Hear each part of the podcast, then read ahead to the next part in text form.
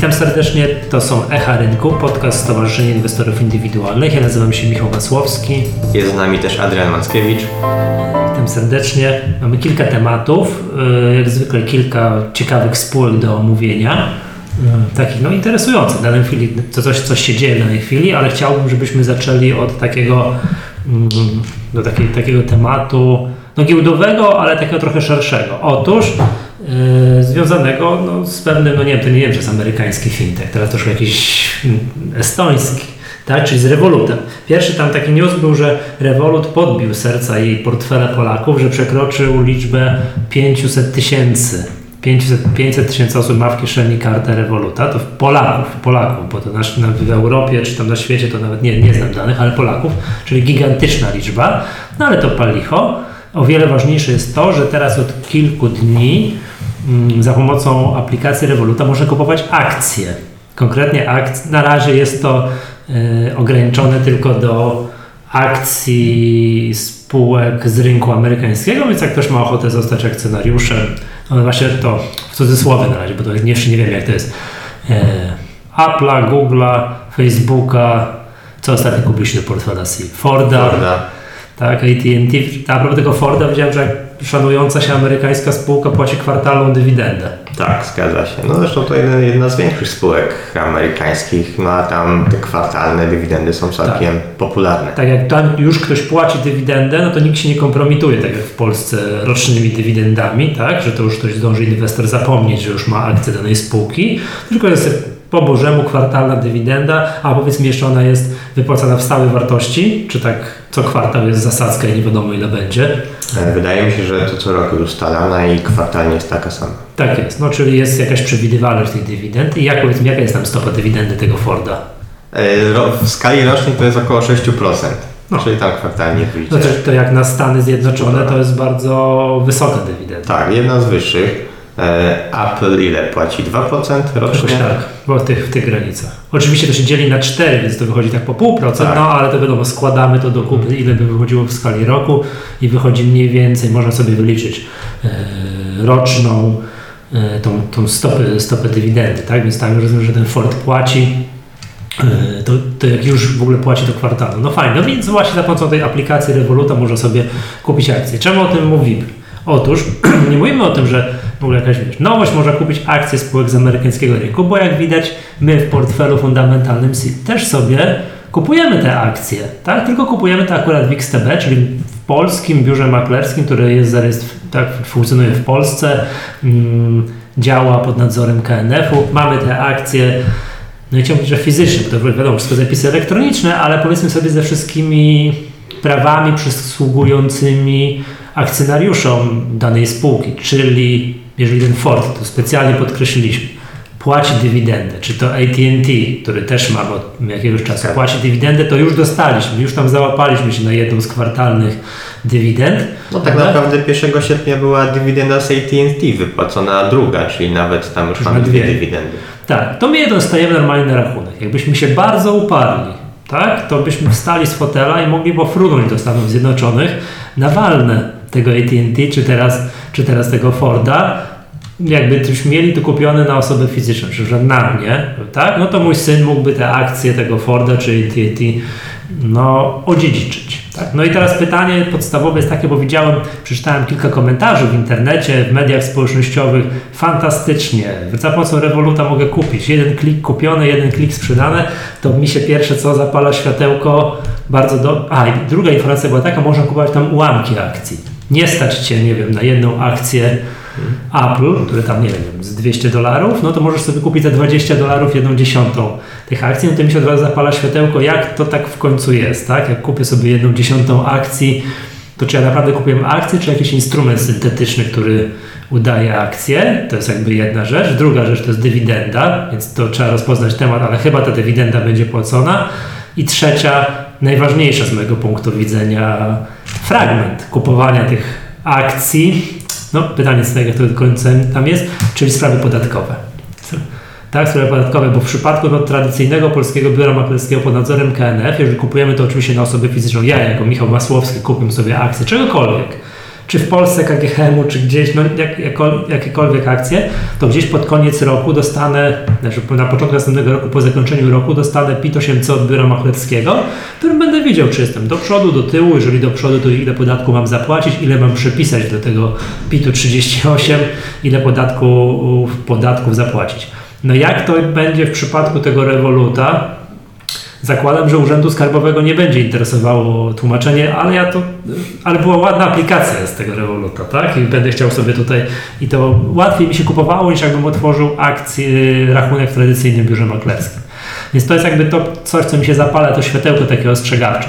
Mm, no i jakby mm, Natomiast to, na co chciałem zwrócić uwagę tutaj, to jakby to, była ta, to, to były takie te minusy. Teraz plusy, to z drugiej strony patrzę tak z punktu widzenia trochę młodych osób. Co trzeba zrobić, żeby normalnie kupić akcję, no nie wiem czego, KGHM w Polsce? No, przejść się do biura maklerskiego. No może nie trzeba już chodzić jeszcze, tak, już można to A już można przez pocztę. Tak, już można robić zdalnie i tak dalej. Wypełnić ankietę MIFID, podpisać jakąś hałdę dokumentów. No, procedura nie jest prosta. Tak, procedura nie jest prosta, otworzenie rachunku od momentu decyzji do momentu, że będę mógł kupić sobie akcję tego KGHM-u, Orlenu, PKO BP, tak, czy czegokolwiek. Mija czas, jest to skomplikowane, nie jest to proste i jest powiedziałbym taką barierą organizacyjną, taką, taką no, że nie, no jest to trudne, tak? Jest to trudne i skomplikowane. Żeby przeciętny młody człowiek, jakby go poprosi, żeby kupił jakieś kryptowaluty, to za pomocą swojego smartfona jest w stanie ogarnąć wszystko tak zamknę jedno oko, w 15 minut. Żeby kupić te akcje tego czy ułamek akcji Apple'a, Google'a, Facebooka za pomocą Revoluta, no to to jest to, jak to już, posiada yy, konto, rachunek, profil w Revolucie, no to to jest 15 sekund.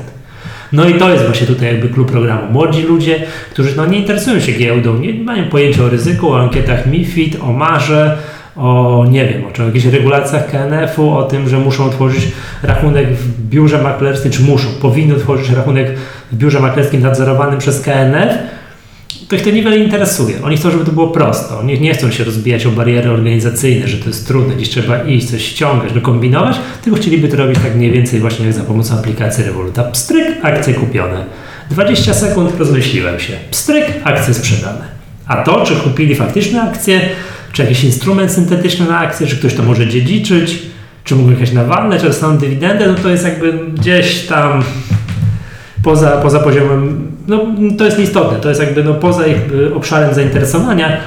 No i teraz właśnie jest pytanie, jak w takim, czy jak, jak konkurencje tego typu rozwiązań jak Revolut rozstrzy, no, wytrzymają grę maklerską. To, jakby to, to, to jest dosyć istotne. Tak, już mówię, trzeba Zostawmy na boku wszystkie te takie rzeczy, że czy jak ja kupię te akcje Apple'a na emeryturę na 30 lat, czy ten Revolut będzie istniał i firma, która za tym stoi za 30 lat, no tam wiemy, że są pośrednikiem de facto, jakby się czytać te dokumenty kupowania akcji.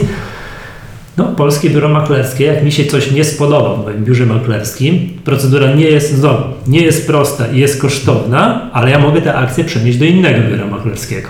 To się da zrobić. Tak? To, się, to się da zrobić, jest to no, wykonalne. Jeszcze raz powtórzę, nie jest, nie jest proste, jest kosztowne. To się płaci e, jakieś pieniądze, ale to jest do zrobienia. Czy w rewolucie?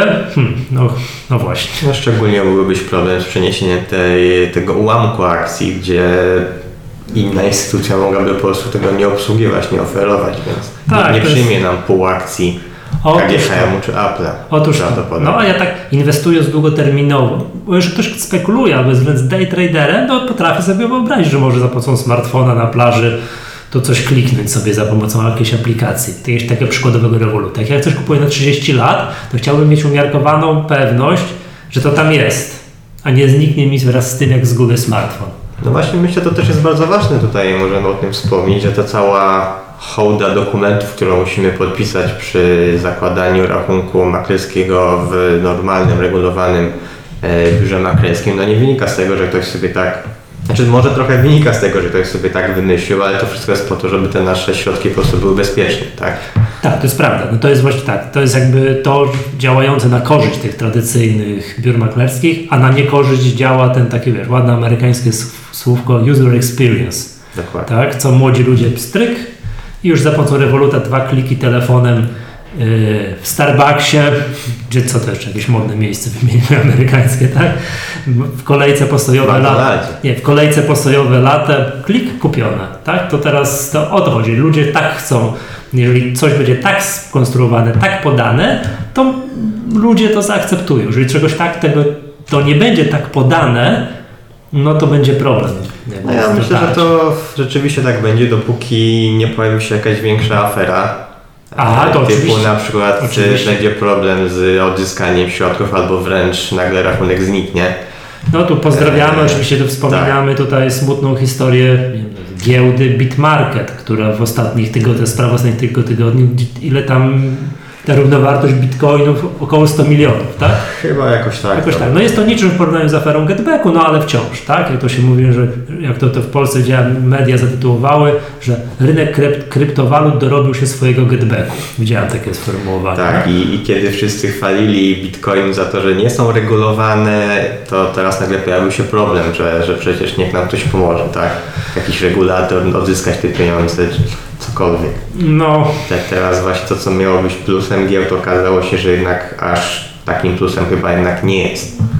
No dokładnie, więc to, właśnie nie wracając do tego Revoluta i, przy, i tej przywołanej giełdy Bitmarket, oczywiście nikt tutaj niczego nie porównuje, ale jeżeli będziemy handlowali, kupowali za pomocą tego typu aplikacji, no to musimy się liczyć z tym, że to ryzyko jest odrobinę, odrobinę tak w cudzysłowie, inne niż za pomocą tradycyjnego nadzorowanego przez KNF biura maklerskiego. No i myślę, że to też jest dość istotne, jeśli chodzi o jakieś perspektywy rozwoju takich e, e, aplikacji, takich rozwiązań, no bo jednak e, mimo wszystko myślę, że może być mogą jakieś obawy, może trochę strachu przed tym, żeby rzeczywiście jakieś duże pieniądze tam, tam e, odkładać i akumulować i myślę, że to jednak cały czas pozostanie gdzieś przewagą tych nadzorowanych rynków, gdzie jeśli ktoś rzeczywiście chce obracać milionami, to może niekoniecznie wybierze e, Revoluta, który tam może jednym klienciem kupić, sprzedać, ale może będzie też szukał e, jakichś bezpieczniejszych rozwiązań, żeby tam spać spokojnie, a nie, że z dnia na dzień coś e, może się z tymi środkami niedobrego. No ja powiem Ci tak, ja przy, przyznam się, że oczywiście ja używam Revoluta, tak, do płatności za granicą i tak dalej, no ale tam nie ukrywam, mam tam takie pieniądze, tak traktuję taką, taką elektroniczną portmonetkę na wyjazdy zagraniczne, ale takie mniej więcej tej wielkości, że gdybym stracił te pieniądze, nie ma, to ten scenariusz absolutnie negatywny, pstryk i jutro nie ma tego, nie, nie ma Revoluta, no to żebym nie musiał płakać w poduszkę kolejnych, kolejnego tygodnia i żebym mógł żonie powiedzieć, tak? Także no, jak po prostu mówiąc wprost, trzymam tam drobne na pojedyncze wydatki na tą kawę gdzieś za granicą, czy, czy obiad w restauracji, tak? No, no taka trochę zasada ostrożnościowa. Po Bałbym się tam trzymać większe, większe pieniądze, no ale mówię, no to czego polskie podmioty finansowe powinny się uczyć od takich fintechów jak Revolut, no to jest to, to, jest to ta łatwość obsługi, to właśnie to wszystko jest wiesz, jednym kliknięciem w aplikacji, proste, łatwe i przyjemne. No tego bym sobie życzył, żeby to tak było, no bo to no, nie powinniśmy stawiać przed takim inwestowaniem na, na rynkach finansowych bariery takiej, tej hałdy dokumentów, że podpisz tutaj, przejdź skomplikowaną procedurę i tor przeszkód, żebyś w ogóle, żebyśmy Ci w ogóle pozwolili sprawdzili, czy Ty w ogóle się nadajesz do tego, żeby to robić, tak? A propos właśnie takiego tak, rynków finansowych i tak dalej, to nie wiem, czy widziałeś, KNF będzie robił furtkę dla osób, które chcą handlować z większą dźwignią niż 1 do 30 i będzie może być, oj nie pamiętam tego sformułowania, inwestorem profesjonalnym. Kwalifikowanym? Co, Jakoś tak, tym, tak. No i tam jakaś cała masa wymogów jest, tak? Czyli jakiś zrealizowany obrót i albo lub, już nie pamiętam, określone tytuły przed nazwiskiem, takie z rynków finansowych i tak dalej. No generalnie będzie dużo warunków do, dużo warunków do spełnienia, żeby móc handlować z wyższą dźwignią. No i pytanie, czy słusznie, czy niesłusznie. Z jednej strony chroni się inwestorów od strat, Forex wiemy jak działa i to jest naprawdę dla profesjonalnych inwestorów, a z drugiej strony no, gdzieś jest ta wolność finansowa, tak? To są moje pieniądze, jak chcę stracić, to no, może, może mógłbym chcieć stracić. To też się pojawia to podstawowe pytanie, czy zakazanie czegoś jest tutaj najlepszą ochroną, tak? Otóż to, dokładnie. Tak. Teoretycznie wydawało mi się, że działania edukacyjne tutaj jakby powinny mieć największe znaczenie, no ale to też łatwo powiedzieć, kogoś wyedukować, jeśli chodzi o inwestowanie i powiedzenie mu, że wytłumaczenie mu w ogóle, czym jest ta dźwignia, jak ona działa i że rzeczywiście może tam dużo stracić, no to też w gruncie rzeczy wcale nie jest takie proste.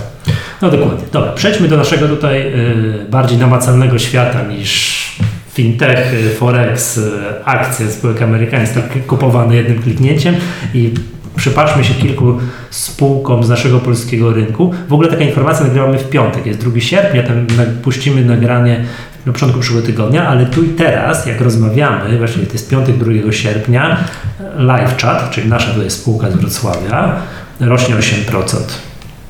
No i w ogóle tak powiem Ci, nieźle zaczyna ten wykres tego live chatu po smutnym 2018 i 2017 roku wyglądać. Co się stało, że live chat dzisiaj rośnie 18%?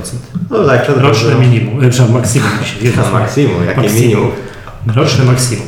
Tak, no myślę, że tu możemy mówić o pozytywnej e, niespodziance z live chatu, czyli spółka podała e, liczbę pozyskanych klientów netto e, w, w lipcu i ona wyniosła 456. E, Czyli to jest naprawdę wynik od dawna e, Nieoglądany. niespotkany, nieoglądany.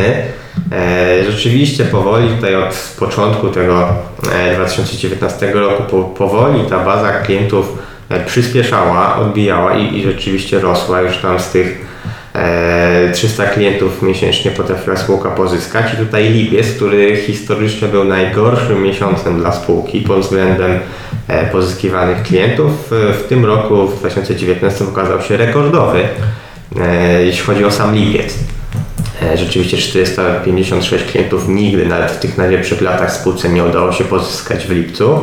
E, Natomiast e, trzeba też przyznać, że mm, tutaj pewna ingerencja była też ze strony live chatu, czyli spółka poinformowała, że skróciła okres próbny testowania aplikacji LiveChat z 30 do 14 dni. I tu też e, podała właśnie w raporcie, że między innymi ten dobry odczyt właśnie z tego wynikał. E, No i to oczywiście bardzo pozytywna niespodzianka, bo tu największe obawy w przypadku LiveChatu chyba właśnie dotyczą e, tej dalszej dynamiki, e, jeśli chodzi o rozwój spółki, pozyskiwanie klientów, co oczywiście bardzo, bardzo te dynamiki spowolniły. Też właściwie w tych wartościach nominalnych po prostu spółka o wiele mniej zaczęła pozyskiwać tych klientów co miesiąc. To tu na pewno bardzo pozytywna niespodzianka. E, No i reakcja kursu odpowiednia też widzimy, rośnie 8%. E, więc naprawdę za ciekawie zaczyna to wyglądać. Natomiast też mówiąc o, o live-chacie, trwa dyskusja między inwestorami i analitykami, czy to jest spółka wzrostowa, czy, czy już nie jest spółką wzrostową. No i myślę, że takie e, dynamiki, jakie pokazuje, jakie, e, ta dynamika lipcowa rzeczywiście pokazuje, że chyba jednak tej pałeczki spółki wzrostowej do końca Live jeszcze nie oddał. Mm, No natomiast no, trzeba też e, pamiętać, że jednak z dużymi wyzwaniami cały czas ta spółka się mierzy. I jeszcze jeden, e, je- jeden komentarz natomiast tej, na, na temat pozyskanej liczby klientów.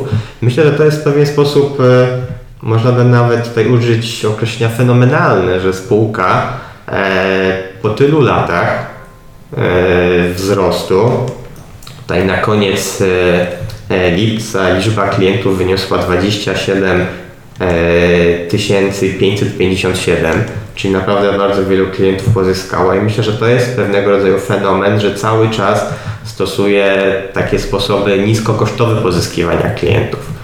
E, To jest też co, to, co niektórzy zarzucają spółce, że zamiast zainwestować w ten marketing, e, po prostu wydać pieniądze na, spore pieniądze na pozyskanie nowych klientów, spółka właśnie e, stosuje te mm, niskokosztowe sposoby, różne programy partnerskie. Spółka zakoń, kończy rok w marcu, niedawno był właśnie raport roczny, tam pochwaliła się, że w ostatnich miesiącach ten program partnerski odpowiadał za około 20% pozyskanych nowych klientów. E, No, program partnerski oczywiście nie jest jakiś specjalnie kosztowy dla, dla spółki.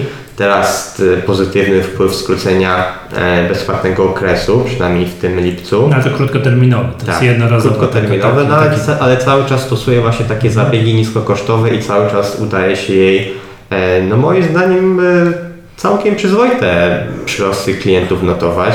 Dwie rzeczy, mam dwie, dwa pytania. Mhm. Pierwsze, bo widzę, że spółka w 2018 roku rozhulała się, tutaj było szaleństwo, Tak. cztery razy dywidendę płacili. Tak.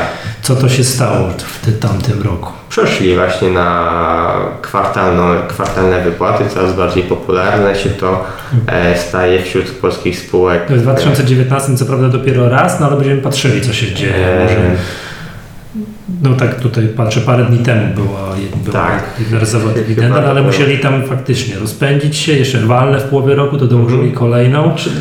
Wiadomo, że to nie jest może rzeczywiście co trzy miesiące nie wypłaca, bo mamy też te przerwy w, związane z publikacjami raportów, tak? Najpierw raport, potem, e, potem e, zaliczka na poczet dywidendy i rzeczywiście nie jest to e, zawsze co trzy miesiące. Natomiast no, w uproszczeniu rzeczywiście tej spółka chce kwartalnie wypłacać dywidendę i, i, i w miarę regularnie dzielić się, tym bardziej, że model biznesowy jak tutaj na pewno pomaga, model abonamentowy pomaga takim e, wypłatom. Tak, oczywiście. I, no bo tam nie ma sezonowości wtedy, prawda? Tak. Nie ma. To nie jest sprzedaż piwa. W lecie bardzo dużo, w, listopadzie mniej. Tak. Tylko, że jak jest, mają już tego klienta, który baza płaci abonament, to on płaci abonament i w lipcu, i w listopadzie, i w dowolnym Tak, miesiącu. jest, te przepływy też są regularne. Mhm. Dobrze, jeszcze mam drugie pytanie. Czy orientujesz się, jak wygląda sprawa? Bo ja kojarzę to takie no, tąpnięcie na akcjach live chatu z 2017 roku, wtedy kiedy Facebook ogłosił, że robi narzędzie, no, które jest, jest, będzie wprost konkurencyjnym rozwiązaniem wobec usług live chatu. No z tą konkurencyjnym rozwiązaniem to też różne są opinie. Eee, Sama spółka mówi, że to nie jest wręcz konkurencja, ale, ale dobrze, że Facebook coś takiego wprowadził, bo dzięki temu rozwiązania LiveChat stają się coraz bardziej popularne i jeszcze więcej spółek w ogóle dochodzi do nich informacja, że jest coś takiego jak LiveChat i tak może się, mogą się te spółki kontaktować z klientem.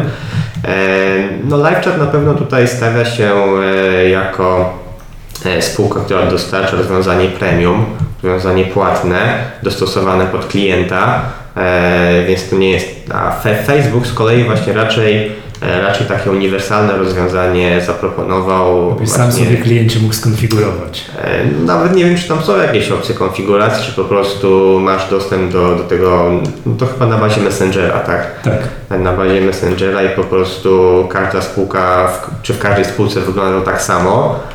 No i tutaj właśnie mm, e, przewaga live-chatu polega między innymi właśnie na tym, że, że live-chat ma tą usługę premium dostosowane pod klienta e, i, i dużo opcji właśnie jakichś modyfikacji. Klient może powiedzieć spółce, co on by chciał, no to spółka spróbuje też coś takiego mu e, dostosować, przygotować ten produkt do, do jego e, wymogów.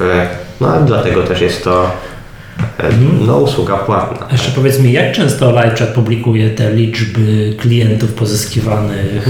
To jest kwartalnie czy miesięcznie? Co miesiąc, za każdy miesiąc. miesiąc. spółka publikuje te dane, co, przy czym to też jest ciekawe, bo powoli spółka sama zastanawia się, czy nie zaprzestać komunikacji o pozyskanej liczbie klientów, ale raczej publikować dane o, o ARP-u, czyli tych e, średnich przychodach na klienta, bo też tutaj powoli spółka rozpoczyna taką komunikację z rynkiem, że to już nie przyrosty są ważne klientów, ale to w jak ile od tego klienta spółka pozyskuje, bo to właśnie też było pokazane w raporcie rocznym, e, że spółka ten live chat to już jest coraz większy ekosystem, tam jest coraz więcej różnych też rozwiązań dodatkowych do live chata, rozwijanych w ostatnich latach i one na przestrzeni ostatnich miesięcy czy by, były wprowadzane w wersji komercyjnej, e, czyli można powiedzieć w jakiś sposób były już e, zakończone, chociaż wiadomo, że w tym wypadku cały czas produkt jest rozwijany. E, No i właśnie w związku z tym e, spółka też koncentruje się na takim upsellingu, cross-sellingu, e, żeby te obecni klienci korzystali z coraz większej liczby usług, coraz większe plany realizowali. Więc y, to, to coraz bardziej jest ważne w wynikach. I co ciekawe, właśnie tutaj w tym ostatnim kwartale, który, za który spółka zaraportowała, to też było to tam widoczne, że baza kliencka bodajże zwiększyła się o 11%, natomiast tam zysk nawet o 22%. Czyli to, co mówił, mówisz o tym, Tak, że spółki po pojedynczy prostu klienci coraz- zaczynają korzystać, kupować więcej usług. i coraz więcej pieniędzy zostawiają spółce. Oczywiście to ten wpływ wyższych zysków wynika też z dolara, który był trochę korzystniejszy dla spółki, ale jednak ta zmiana dolara nie była aż tak duża, żeby w całości odpowiadała za ten szybszy wzrost zysków i, i właśnie to wyższe ARPU Mhm. te, też było to widoczne. No rozumiem. O Lifecharcie było tam głośno swego czasu, bo to była spółka fajna, prywatna i tak dalej, która przekroczyła kapitalizację miliarda złotych.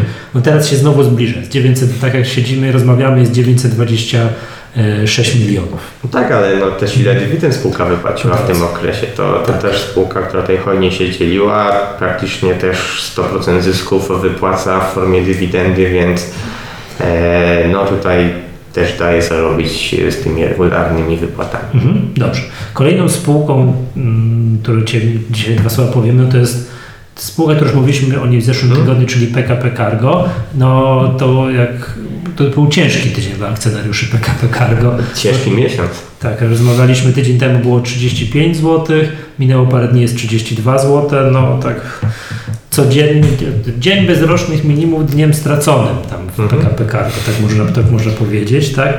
Także no cóż to się takiego tam dzieje? Mamy kontynuację, rozumiem, tego, co się, co się stało ostatnio, czy mamy jakieś nowe newsy? E, No można powiedzieć, że kontynuację, potwierdzenie e, tego, o czym rozmawialiśmy tydzień temu, czyli e, no wtedy najbardziej skupiliśmy się na czerwcu i na tym, że ten negatywny trend w przewozach w czerwcu może być, może być kontynuowany, także jeśli ktoś chciałby posłuchać, dlaczego odsyłamy do poprzedniego podcastu, a tu możemy dzisiaj tylko szybko podsumować, że spółka podała, no po pierwsze właśnie te dane za przewozy w czerwcu, a po drugie też wstępne szacunki wyników za pierwsze półrocze. E, No i rzeczywiście ta dynamika rynku, dynamika spadku rynku, dynamika spadku w PKP Cargo również przyspieszyła. E, W czerwcu te spółka przewiozła o e, 17% mniej towarów niż rok temu. E, Sam rynek spadł o 9%. E, No i to przełożyło się też e, poniekąd na słabsze wyniki, e, bo w samym drugim kwartale, jak można było wyliczyć na podstawie tych szacunków za pierwsze półrocze spółka zamknęła na drugi kwartał ze stratą prawie 4 miliony złotych. Mhm. No więc no, mamy tutaj ten efekt w postaci kursu akcji i, i warto myślę też zwrócić uwagę, że te, te wyniki były nawet słabsze od oczekiwań analityków, którzy też oczekiwali pogorszenia, no, natomiast ta skala, chociażby e, spadek przewozów aż o 17%, myślę tutaj też To, to, to sporo jest. sporo jest To, rzeczywiście. to, to brzmi, to nie jest 2%, to jest 17%. Tak, e, i to w maju było 12, teraz mamy jeszcze więcej 17, jeszcze większy spadek, więc to, to rzeczywiście e, potwierdza te negatywne tendencje. Natomiast może zakończymy optymistycznie, bo tak w tydzień temu też właściwie koncentrując się na tym czerwcu mówiliśmy no może trochę w czarnych barwach przedstawialiśmy to PKP Cargo. A tam przedstawiasz 15-letni program wymiany taboru kolejowego na, wiesz, pamiętam, że porównywał, No. przypomnę, odeś, odeślijmy jeszcze raz, przypomnę, ale pamiętam, było fajne, humorystyczne porównanie mm, czasu życia przeciętnego wagonu do amerykańskiego lotniskowca. Tak, wiem. 50 lat. tak.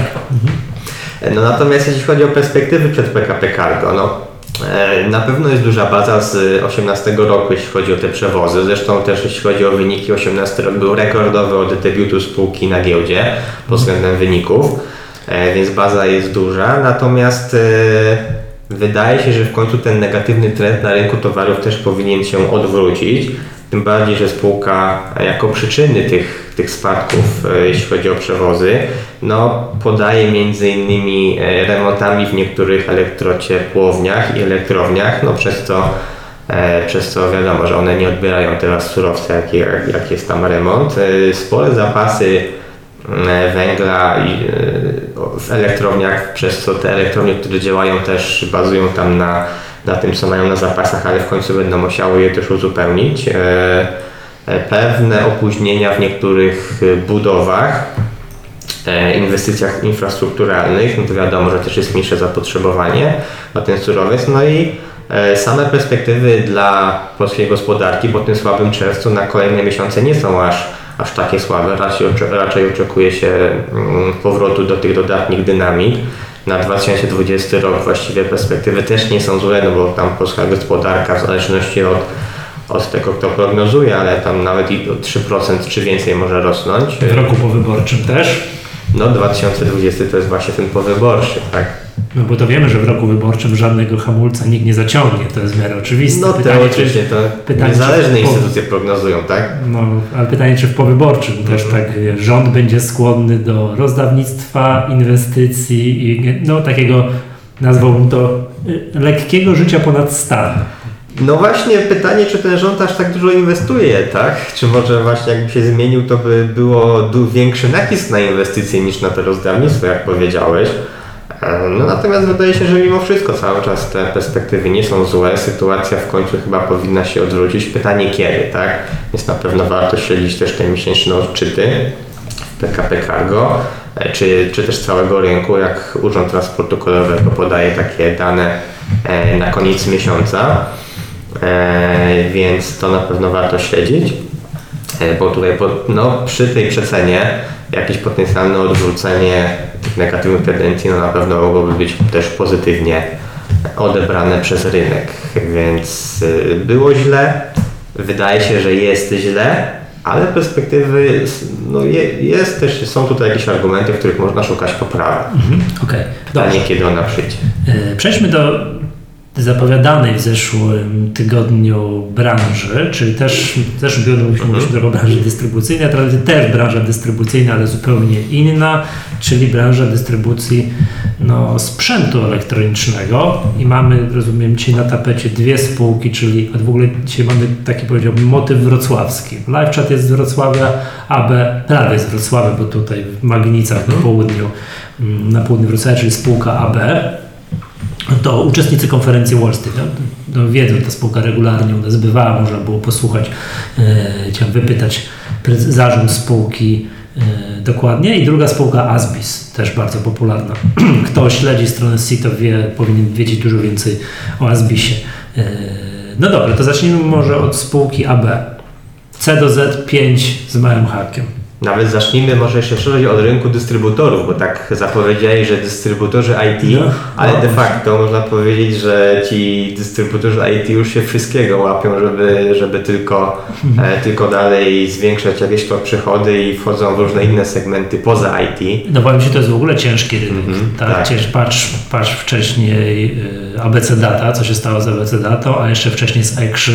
Tak? To były ewidentne problemy pod lupą urzędów skarbowych i to wydaje się, że, że te historie ciążą na przykład na takim AB. Oczywiście, że tak, chociaż AB tutaj też wyszło suchą nogą z, całych, z całej tej afery VAT-u, bo, bo na razie żadnych informacji negatywnych nie było. Nie było ze spółki pod tym kątem. Wręcz e, oczywiście nie jest tak, że w spółce nie ma tych kontroli VAT. Tutaj przedstawiciele też mówią, że na bieżąco są sprawdzani, że tam wszystkie rozliczenia były, były tak, jak, jak miały się odbyć. E, No i na razie wszystkie były wyniki tych kontroli z korzyścią dla spółki, więc tutaj żadna, żaden zaległy VAT do, wraz z odsetkami nie pojawił się do zapłaty. Natomiast AB też tu nie jest wyjątkiem, jeśli chodzi o poszerzanie oferty, bo AB chociażby e, szukając e, no, dalszych produktów do zwiększania obrotów wybrało branżę zabawek, przejęło Rekmana i, i też konsoliduje tą branżę dystrybucji zabawek, więc AB akurat poszło w tym kierunku. No, oczywiście AGD, dystrybucja AGD to jest też popularny kierunek, żeby zwiększyć te obroty, a niektórzy nawet próbowali dystrybuować żywność, wejść w dystrybucję żywności, żeby szukać jakiejś luki na zagospodarowanie. E, No tak naprawdę też trochę problemów w branży IT, gdzie, gdzie e, może trochę brakuje takich nowych produktów, które miałyby napędzać rynek w ostatnich latach. No i też coraz większa konkurencja i na tym się skupimy w przypadku AB. E, Też napisaliśmy, właściwie ja napisałem na początku lipca taką krótką analizę o AB. Myślę, podlinkujemy też do niej, żeby sobie tam doczytać, pomimo, że minął miesiąc, ona cały czas jest, jest jak najbardziej aktualna. I to powoli też już się przebija mm, na rynku. Taki scenariusz właśnie ABC daty. Also e, ostatecznie udało się tą ABC datę przejąć, chociaż sam proces przejęcia trochę się wydłużył. Więc, tak w ramach, nie wiem, czy to humorystycznych przerywników to już nie jest ABC Data. tak, to już nie jest ABC data, to rzeczywiście Zmiana to, nazwa, to dość szybko poszło. VICIS, V Tak. New Investment SA. Tak, to, także to już nie jest ABC data. E, Ticker cały czas ABC giełdowy. Tak. A tam trwa wezwanie, to już powoli się będziemy żegnali za abecedatą. No właśnie już się skończyło, tak, więc te, te procesy pewnie delistingu też... Tam też zdaje się już jest ogłoszony nawet przymusowy wykup z tego co się Bodajże tak. tam po złoty 40 kilka. E, Więc to ALCO, które weszło w 2015 roku e, na polski rynek, e, bardzo dużą presję na marże wywarło, bardzo agresywnie walczyło o udziały w rynku. No i w 2019 roku udało się przejąć ABC datę i scenariusz, pod, który teraz jest grany, można tak powiedzieć, czy prognozowany, no to, że jako, że przejęło ABC datę, to ta baza przychodowa istotnie się też zwiększyła i, i udziały w rynku. E, Sama ABC data miała tam ponad 4 miliardy przychodów, e, 4 miliardy złotych przychodów, chociaż to też nie tylko z Polski, no bo te, też działała w Europie środkowo-wschodniej mocno. Natomiast no, przejęcie, przejęcie jednak jednego z większych graczy na polskim rynku no, stwarza też na pewno dla, dla co jakiś pretekst do tego, żeby może już e, trochę bardziej też na marży się skoncentrować, więc taka ulga, e, jeśli chodzi o tą presję cenową, na pewno tutaj AB mógłby być bardzo, mm, e, bardzo e, korzystnie mogły to wpłynąć na działalność AB i na wyniki, a sama AB jednak e, też narzekało na tą dużą presję i było to widoczne w wynikach, gdzie, gdzie one właściwie w ostatnich kwartałach systematycznie spadały, marże się pogarszały, e, więc jest światełko w tunelu, że to się może poprawić. Pytanie tylko, czy to już będzie w czwartym kwartale, czyli de facto tym najlepszym kwartale dla branży dystrybucji, e, czy odwlecze się to na 2020 rok. Natomiast no, wydaje się chyba, że Alzo rzeczywiście może tutaj trochę odpuścić, e, jeśli chodzi o presję na marży po przyjęciu ABC daty. No i pytanie kiedy, E, więc taki myślę jest scenariusz na grupie AB. Poza tym e, spółka wydaje się rzeczywiście, e, no mówiąc tak kolokwialnie, dobrą spółką, stabilną, też próbuje się tutaj komunikować z tymi inwestorami. Ale sobie postrzegam kurs AB ewidentnie przez jakby zły sentyment inwestorów do branży. Tak, też. No To oczywiście jest- wyniki, można powiedzieć najlepsze perspektywy też wtedy były, no bo jednak ta presja cały czas trwała, nie było specjalnie argumentów chyba, aby wieść scenariusz, że ta presja na marżę się zmieni. Może jeszcze co ciekawe, bo, bo grupa AB ma rok obrotowy, który zaczyna się w lipcu, kończy w czerwcu, więc e, w najbliższym czasie we wrześniu Grupa opublikuje raport za roczny, poda tam wyniki za drugi kwartał roku kalendarzowego i tutaj przedstawiciele komentowali, że w tym drugim kwartale w ogóle nie odczuli, aby ta presja malała, czyli w kwartale, kiedy to wezwanie trwało na ABC datę. Wręcz tutaj skomentowali, że ta presja jest jeszcze większa niż była, więc można wnioskować, że te wyniki za drugi kwartał roku kalendarzowego raczej jeszcze nie będą zbyt dobre. E, Te negatywne tendencje mogą być kontynuowane, więc ewentualnie w AB e, tutaj myślę do obserwacji spółka pod kątem właśnie tego trzeciego, czwartego kwartału, głównie czwartego, No wiadomo. na ewentualną poprawę. No. Dobrze. A jeszcze tutaj Cię zaskoczę, bo, bo to dziś, dzisiaj przed nagrywaniem wpadłem jeszcze na taki pomysł. E, no bo wiadomo, ABC daty już nie ma, bo, bo jest delisting, więc tutaj inwestorzy e, no raczej wypadła e, z zainteresowaniem inwestorów ta spółka, jeśli ktoś się nią wcześniej interesował. Action wiadomo, cały czas w sanacji ma swoje problemy, a o którym będziemy mówić to bardziej e, bardziej Europa e, Wschodnia niż, niż Polska. W Polsce ASB specjalnie nie działa zbyt dużo, więc ta presja na rynku polskim niespecjalnie raczej wpłynie na sam ASBIS.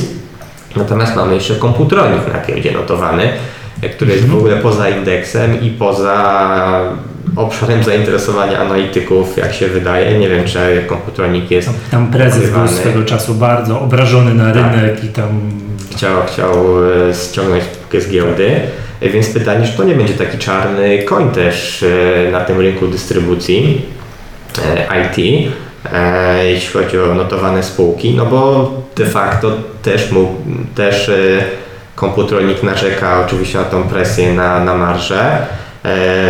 Ma też kilka innych problemów, tak? To, to tylko bym tutaj rzucił mm, takie hasło, że być może komputronik też tutaj e, okaże się takim czarnym koniem, tym bardziej, że ten kurs akcji no też raczej szoruje pod nie No tak, bo niż tu gdzieś tam. wskaźnikowo komputronik to cena do zysku 4 z hakiem, cena do wartości księgowej jest 0,21. To jest Tak. spółka wyceniana na 33 miliony złotych, czyli największy warzywniak, No tak naprawdę na a wartość księgową ma 164. Po tak? tej cenie nie zadebiutowałaby na giełdzie, tak? Bo tam jest limit bodajże 60 milionów kapitalizacji, żeby A zadebiutować. nie, nie wpuściłby ich. Tak, Tu musieliby tam przy takiej cenie. na New Connectie, że tak powiem, swoje Mhm. o, o, odczekać, prawda? No, ale no to podejrzewam, że to jest to samo, czyli sentyment inwestorów do branży. No nie ukrywajmy, że tutaj działanie związane z delistingiem i co to tam się Mhm. działo wtedy było gorąco. Eee, to też pewnie, pewnie jakieś piętno odcisnęło, ale zdecydowanie marże Tutaj też ba- bardzo mocno komputronik narzekał właśnie na e, finansowanie branży, czyli na te problemy z finansowaniem, trudności z pozyskaniem kredytu. E, No bo banki też e, niezbyt tutaj przychylnie patrzyły i chciały finansować tę, tę branżę i tutaj też bardzo mocno na to narzekał. Natomiast tak jak mówię, są tam jeszcze pewne inne problemy, e, także warto tutaj to doczytać. Dobra, jeszcze powiedzmy o tym Asbisie, bo to, o ile tu wymienialiśmy wskaźniki dla AB, dla a, komputronika, no to Asbis to już jest w ogóle tak zamknąć Tak. jedno, zam, nie patrzeć na nic, tylko popatrzeć tylko nawet na wskaźniki, to już wydaje się, że taniej być nie może. Asbis cena do zysku 2,83, cena do wartości księgowej 0,34. Tak, Asbis jest najtaniej wycenią spółką pod względem C do Z, jeśli chodzi o SWIG 80. No, to są wezwiku, no bo to jest y, kapitalizacja 130 milionów, no to, to Tak. już trochę. I to rzeczywiście ten C do Z jest najniższy z tych spółek notowanych w tym indeksie. Eee, No i co No. znam, sentyment do branży? No tak naprawdę po części pewnie też, ale Asbis, tak jak już mówiliśmy, on e, w Polsce dość mało działa, bardziej za granicą i tam większym czynnikiem ryzyka są kierunki, na których e, działa, bo głównie działa w Rosji na Ukrainie. Tam. W 2018 roku ponad 30% przychodów pochodziło właśnie z Rosji i Ukrainy, e, głównie z Rosji. E, No a wiemy jaka jest sytuacja, jeśli A, chodzi czy o Rosję i Ukrainę. ryzyka? Tak, to jest dość istotny czynnik ryzyka, na pewno te, te kierunki. Eee, tym bardziej jeśli chodzi na przykład o Ukrainę, to z tego co czytałem prognozy na 2019 rok, jeśli chodzi o rozwój tego kraju, nie są PKB, nie są zbyt optymistyczne i mogą tam się pojawić jakieś problemy, co, co też mogłoby oczywiście wpłynąć na działalność Asbisu. Natomiast pewnym problemem e, Że o wojnie nie wspomnę. tak, że o wojnie nie wspominając tutaj o konflikcie. Tak, to jak mi się zawsze kojarzyło, był takim dobrym przykładem spółki, która była takim papierkiem lakmusowym, co się dzieje na granicy ukraińsko-rosyjskiej, to była Amika, która ma bardzo dużą ekspozycję na rynek tam na, naszą wschodnią granicę i to jak tylko cokolwiek tam coś mocniej, to Amika spadała. No i to było widać ewidentnie. Teraz jest jakiś taki moment uspokojenia, no to i Amika yy, no całkiem nieźle sobie radzi, jakąś dywidendę wypłaca, no i tam no nie spada w każdym bądź razie. No też trochę już się zdywersyfikowała, Tak. tak? Yy, Więc też trochę mniej waży ten kierunek rosyjski w Amice, to też pewnie ma wpływ. Mhm. No a wracając do Asbisu, to tam jednym z problemów może być także prognoza spółki. E, Spółka podaje prognozy wyników y, i na ten 2019 rok podała prognozy e, niższe rok do roku. E, tak, czyli spodziewa się trochę gorszych wyników niż w 2018 roku. Przychody nie dziwią. E, prognozuje między 1,7 a 1,9 miliarda dolarów. W 2018 roku było 2,1 miliarda dolarów, więc jest to spadek przychodów. Natomiast to nie dziwi, bo w 2018 roku spółka koncentrowała się na walce o rynku. Em, Zrealizowała też kilka dużych, takich można powiedzieć, jednorazowych kontraktów, e, które przyniosły dużo przychodów, niekoniecznie były one realizowane na dużej marży. A powiedz mi, przy takim poziomie Mhm. w okolicach 2 miliardów złotych Dolarów. dolarów Dolarów. przychodu, jaki jest wynik tam na poziomie zysku netto? Mniej więcej. E, Mniej więcej to powiedzmy, że 110 e, milionów dolarów. No, O, czyli to są malutkie marże. tak. To jednak jest dystrybucja, która pokazuje, jak tu wahnięcie 1% w prawo albo w lewo może się no, spowodować, że spółka jest albo zyskowna, albo nie jest zyskowna. No, z tego właśnie żyją dystrybutorzy, z obrotu. Tak. Z dużego obrotu na E, Raczej małych marżach, marż. szczególnie netto, tak? Gdzie, gdzie ta marża tutaj dokładnie No, wyniosła to jest jedna, 0,6%. jedna tak? z odpowiedzi wycen tych spółek przy tak niskich wskaźnikach, bo jednak to ryzyko jest ogromne. Tak? To nie są usługi, gdzie są bardzo wysokie marże, patrz live chat, Mhm. tak? tylko właśnie dystrybucja, że to, że to działa na minimalnych marżach i trzeba mieć naprawdę super poukładany biznes, żeby to było regularnie, ładnie zyskowne. To, tu dużo jest ryzyk, jeśli chodzi związanych właśnie o taką biznesową część, e, jak chociażby też waluty, e, ryzyko walutowe.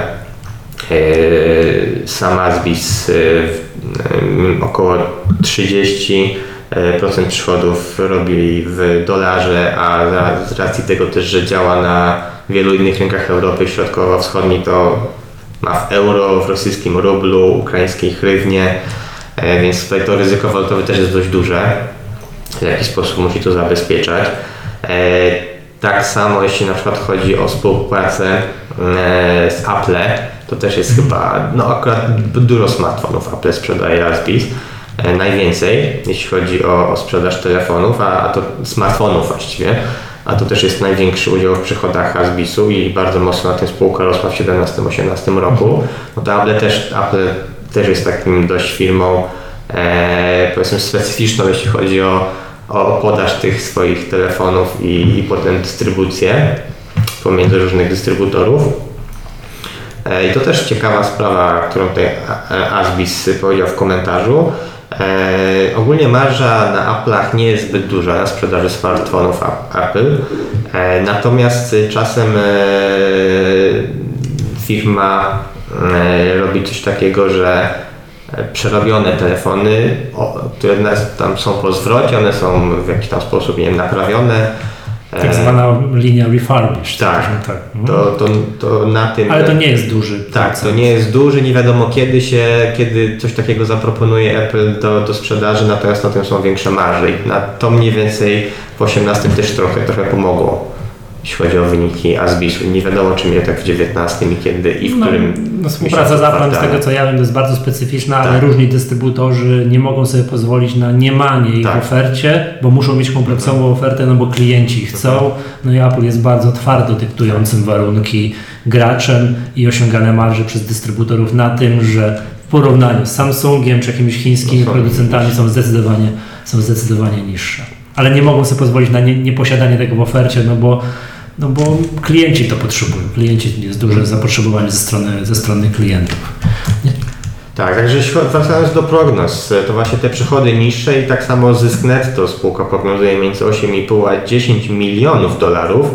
E, Rok temu było 12 milionów dolarów, czyli, czyli teoretycznie, teoretycznie, tu bym podkreślił, spadek tego zysku netto e, rok do roku. E, Co ciekawe, prognozy na 19 rok praktycznie takie same jak wstępne prognozy na 2018, to one też w takich e, w takich widełkach mniej więcej oscylowały, natomiast w trakcie roku e, 18 spółka te prognozy podnosiła. Natomiast to myślę, na co warto zwrócić uwagę w przypadku Asbisu, to e, to, że spółka rok temu miała 12 milionów dolarów zysku netto poniekąd wynikało też z dodatkowych e, przychodów finansowych, które wyniosły 4,5 miliona złotych i one, one wynikały z tego, e, że po prostu spółka wcześniej spłaciła, e, dokonała zapłaty za, e, za niektóre produkty i to wpłynęło na wykazanie dodatkowych przychodów, czyli de facto gdy, gdyby pominąć, pominąć te przychody, potraktując je poniekąd jako takie zdarzenie jednorazowe, no to można powiedzieć, że spółka prognozuje zysk netto na poziomie porównywalnym rok do roku,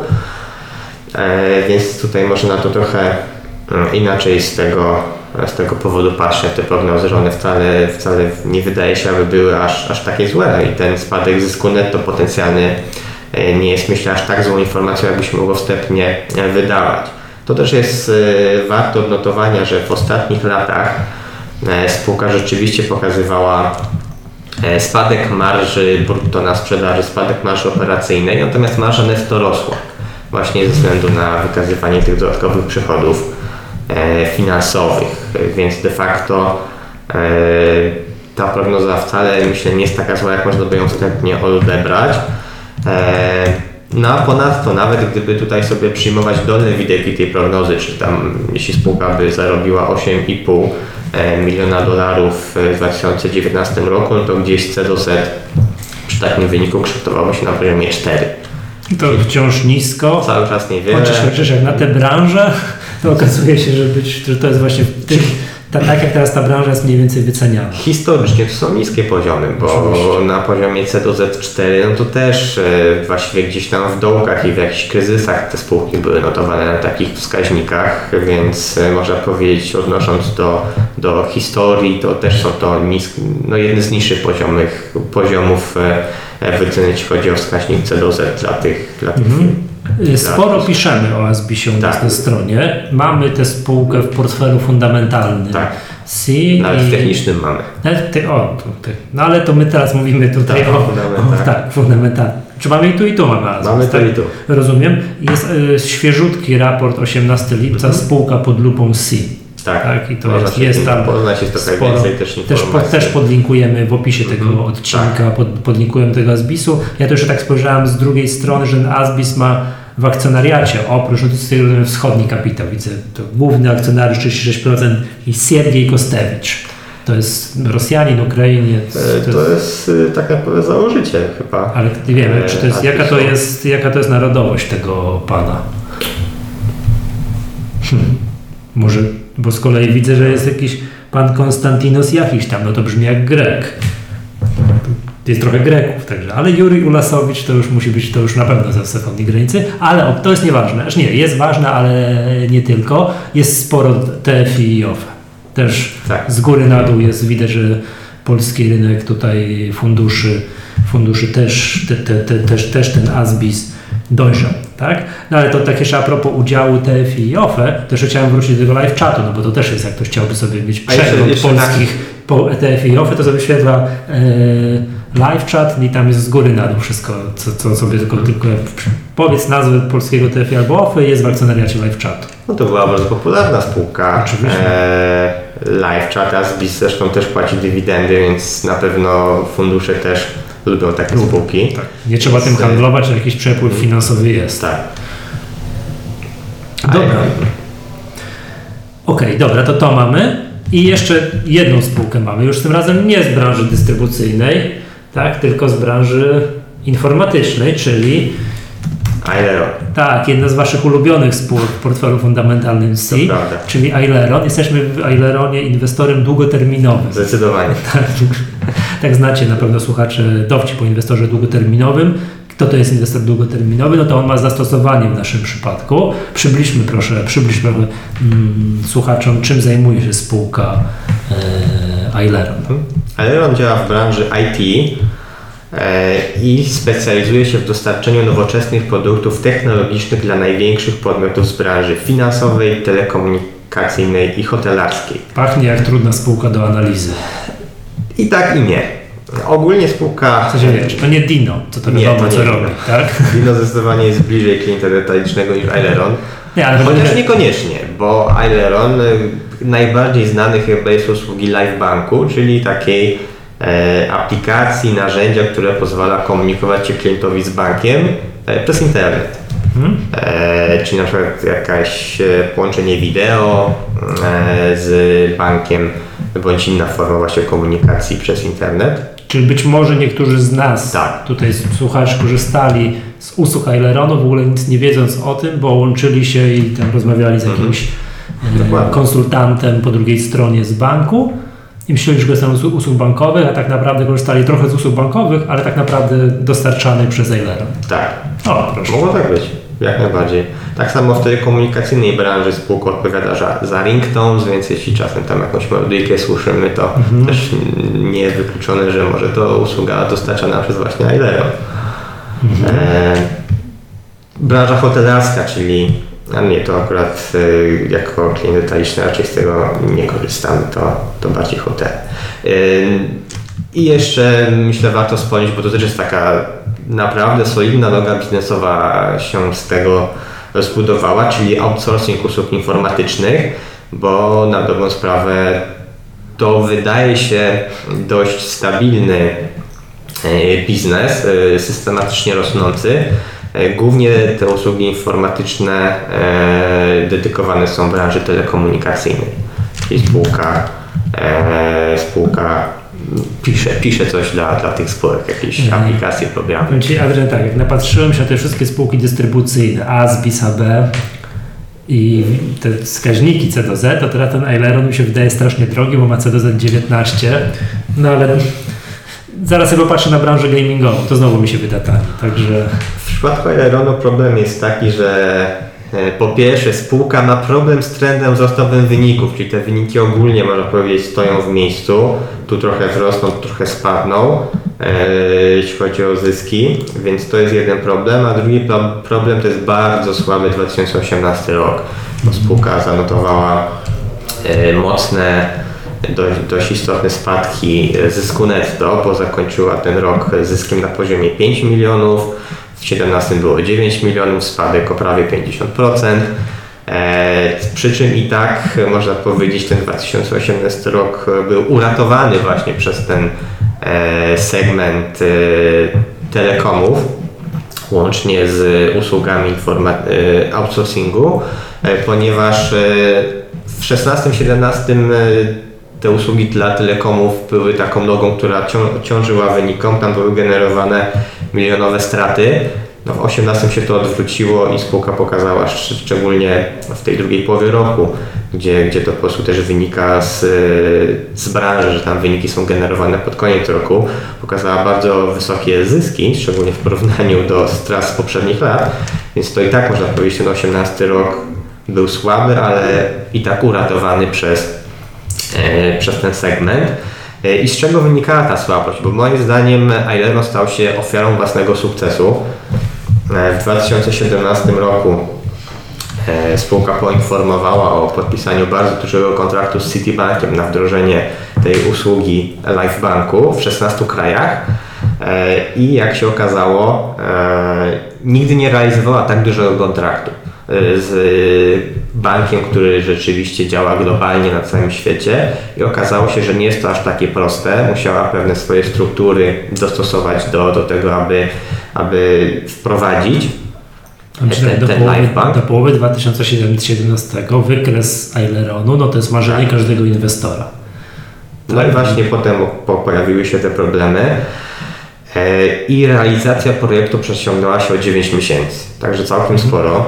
E, oczywiście to było związane z dodatkowymi kosztami, które niekoniecznie były rekompensowane przez przychody, e, więc e, istotne pogorszenie nastąpiło w tym e, segmencie fintech, segmencie związanym z LifeBankiem. E, No i to przełożyło się na te negatywne wyniki e, w 2018 roku. Natomiast spółka po raporcie rocznym poinformowała, że e, udało się już to wszystko wy, wyjść na prostą. Ten kontrakt z Citibankiem się realizuje, już w dwóch krajach zostało to wprowadzone. Teraz trwają prace nad wprowadzeniem w kolejnych e, krajach e, tej usługi. Więc to oczywiście jak najbardziej pozytywna informacja, że spółce udało się przestawić i to wszystko dostosować. E, Jest to oczywiście też bardzo dobra referencja dla dalszej sprzedaży e, do, do dużych banków amerykańskich e, tej usługi, więc to na pewno na plus. Sama spółka też powiedziała, że odniesieniem do wyników 2019 roku jest dla niej rok 2017, czyli ten dobry rok. 18 był słaby, ale też traktuje go trochę jako wypadek przy pracy, właśnie związany z tym, o czym, o czym mówiłem. Więc tutaj e, referencyjnym e, rokiem jest ten 17, kiedy zysk netto wyniósł 9 milionów złotych, więc to myślę też ważna A w informacja. 18? No w 18 było to właśnie to 5 milionów. Mhm. Ten spadek prawie No to takie 50%. życzeniowe myślenie. Wiesz, o to takie wiesz, wybiórcze, wyrzućmy sobie z historii rok, który nam nie pasuje. No myślę, że nawet nie o to chodzi, wyrzućmy z historii, bo wiadomo, że to, to wręcz bym powiedział, należy pozytywnie interpretować, że spółka odnosi ten 19 rok do 17, który był dobry, no bo łatwo byłoby się chwalić, że 18 był słaby, to teraz mamy tam zysk, nie Niska- 50, 100% niższa baza, no wyższy, to- tak. tak. Także to, to akurat dobrze też się z punktu widzenia inwestora, że, że ten 17 jest bazą referencyjną. E, I przynajmniej ja jestem dużym optymistą, e, jeśli chodzi o Aileron i jakby wierzę dalej w tę spółkę, że tam po prostu biznesowo to, to wszystko dobrze, dobrze idzie, tylko e, tak jak mówiłem, ofiara własnego sukcesu, czyli de facto e, bardzo duży kontrakt, który który się trochę przeciągnął w czasie, więc wydaje mi się, aż tak nic złego się tutaj nie dzieje. Natomiast takich dużych minusów to na pewno jest fakt, że spółka otwarła biura e, sprzedaży w Ameryce. E, I no, w gruncie rzeczy od tego czerwca 2017 roku niespecjalnie poinformowało o jakiejś nowej dużej, dużej umowie, więc już właściwie ponad dwa lata minęły. Jakieś tam raporty też spółka podała, czy to e, tu warto myślę też zajrzeć do raportu za pierwszy kwartał, gdzie e, w liście do akcjonariuszy zarząd przedstawił takie trochę podsumowanie, jakie udało się kontrakty podpisać, e, jakie są jeszcze negocjowane więc trochę tego tutaj spółka wypisała, no ale brakuje jakiegoś takiego kolejnego dużego kontraktu, że udało się ten live bank e, pozyskać. A powiedz mi, to później działa, czy to działa, jak już oni tam, nie wiem, temu Citibankowi to wdrożą, czy jakiemukolwiek innemu podmiotowi, czy to potem działa na zasadzie abonamentu? E, Tak, spółka też e, informuje, że coraz większa część usług właśnie jest na zasadzie e, SaaS, e, tak, czyli te, tych rozwiązań abonamentowych, która coraz większy udział ma to w przychodach, więc jak najbardziej to, to też działa w taki, e, w taki sposób i z tego czerpie przychody. I też trochę próbuje się przestawić na ten model, też ten biznes prowadzony, więc y, tak, tak. No tak, patrząc po kursie powiedziałbym, rynek musi odzyskać wiarę No. Trend jest spadkowy i nie ma tutaj co do tego Myślę, żadnych tak. wątpliwości, także Czy pomimo tego, że jestem optymistą, jeśli chodzi o, o to powiedziałbym, że nie tyle rynek musi odzyskać zaufanie, co spółka musi w końcu coś pokazać. E, Wierzę w to, że pokaże i że ten 19 rok, rzeczy- 2019 rzeczywiście może być e, dobry dla spółki, natomiast no, musi coś pokazać, jakiś kontrakt, poinformować o dużym kontrakcie, pokazać jakieś wyniki lepsze, zobaczymy jak, jak pójdzie drugi kwartał. Pierwszy kwartał 2019 roku wyszedł nie najgorzej, chociaż fintech pokazał słabe wyniki, ale ostatecznie nie najgorzej. Przy czym to i tak sezonowo pierwszy i trzeci kwartał są raczej słabe, drugi kwartał już jest trochę lepszy e, pod względem wyników sezonowo, najlepszy jest czwarty. Więc zobaczymy jak, jak w tym drugim kwartale będą te zyski i co tam będzie się działo w tym segmencie fintechowym. E, Natomiast jeszcze raz podkreślę o, tych umowach. Spółka komunikowała, że ten okres kontraktacji to jest mniej więcej 12 miesięcy, e, zanim uda się podpisać umowę. No i mijają kolejne miesiące, a tych umów nie ma. Spółka nie informuje o tych jakichś dużych umowach i to na pewno jest dość sporym problemem. Specjalnie też powiększała dział sprzedaży, otworzyła tą spółkę w Ameryce, żeby, e, żeby brzmi jak kosztochłonne, brzmi jak kosztochłonne Tak, no, szczególnie, szczególnie przy mimo wszystko relatywnie niedużych e, zyskach, tak, tak mi się wydaje, 10 milionów zysku netto nie jest to aż tak dużo, więc te dodatkowe koszty związane z obsługą takiego działu, działu sprzedaży e, też tutaj mogą się w jakiś istotny sposób odbijać. No i no, te umowy są po prostu też tutaj na pewno potrzebne w Aileronie. Jasne. Dobrze.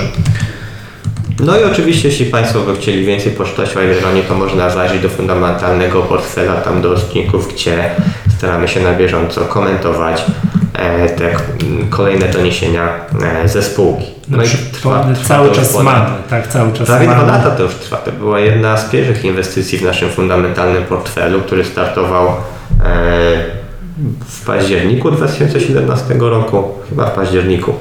Mhm. Więc można powiedzieć od tych dwóch lat na bieżąco komentujemy ten Aileron i na razie jeszcze pomimo tej przeceny nie zwątpiliśmy w tę spółkę. E, cały czas wydaje nam się, że to jest po prostu dobra spółka i, i ma jeszcze sporo do Tylko się muszą pozbierać. Tylko muszą się trochę pozbierać po tym 18 roku.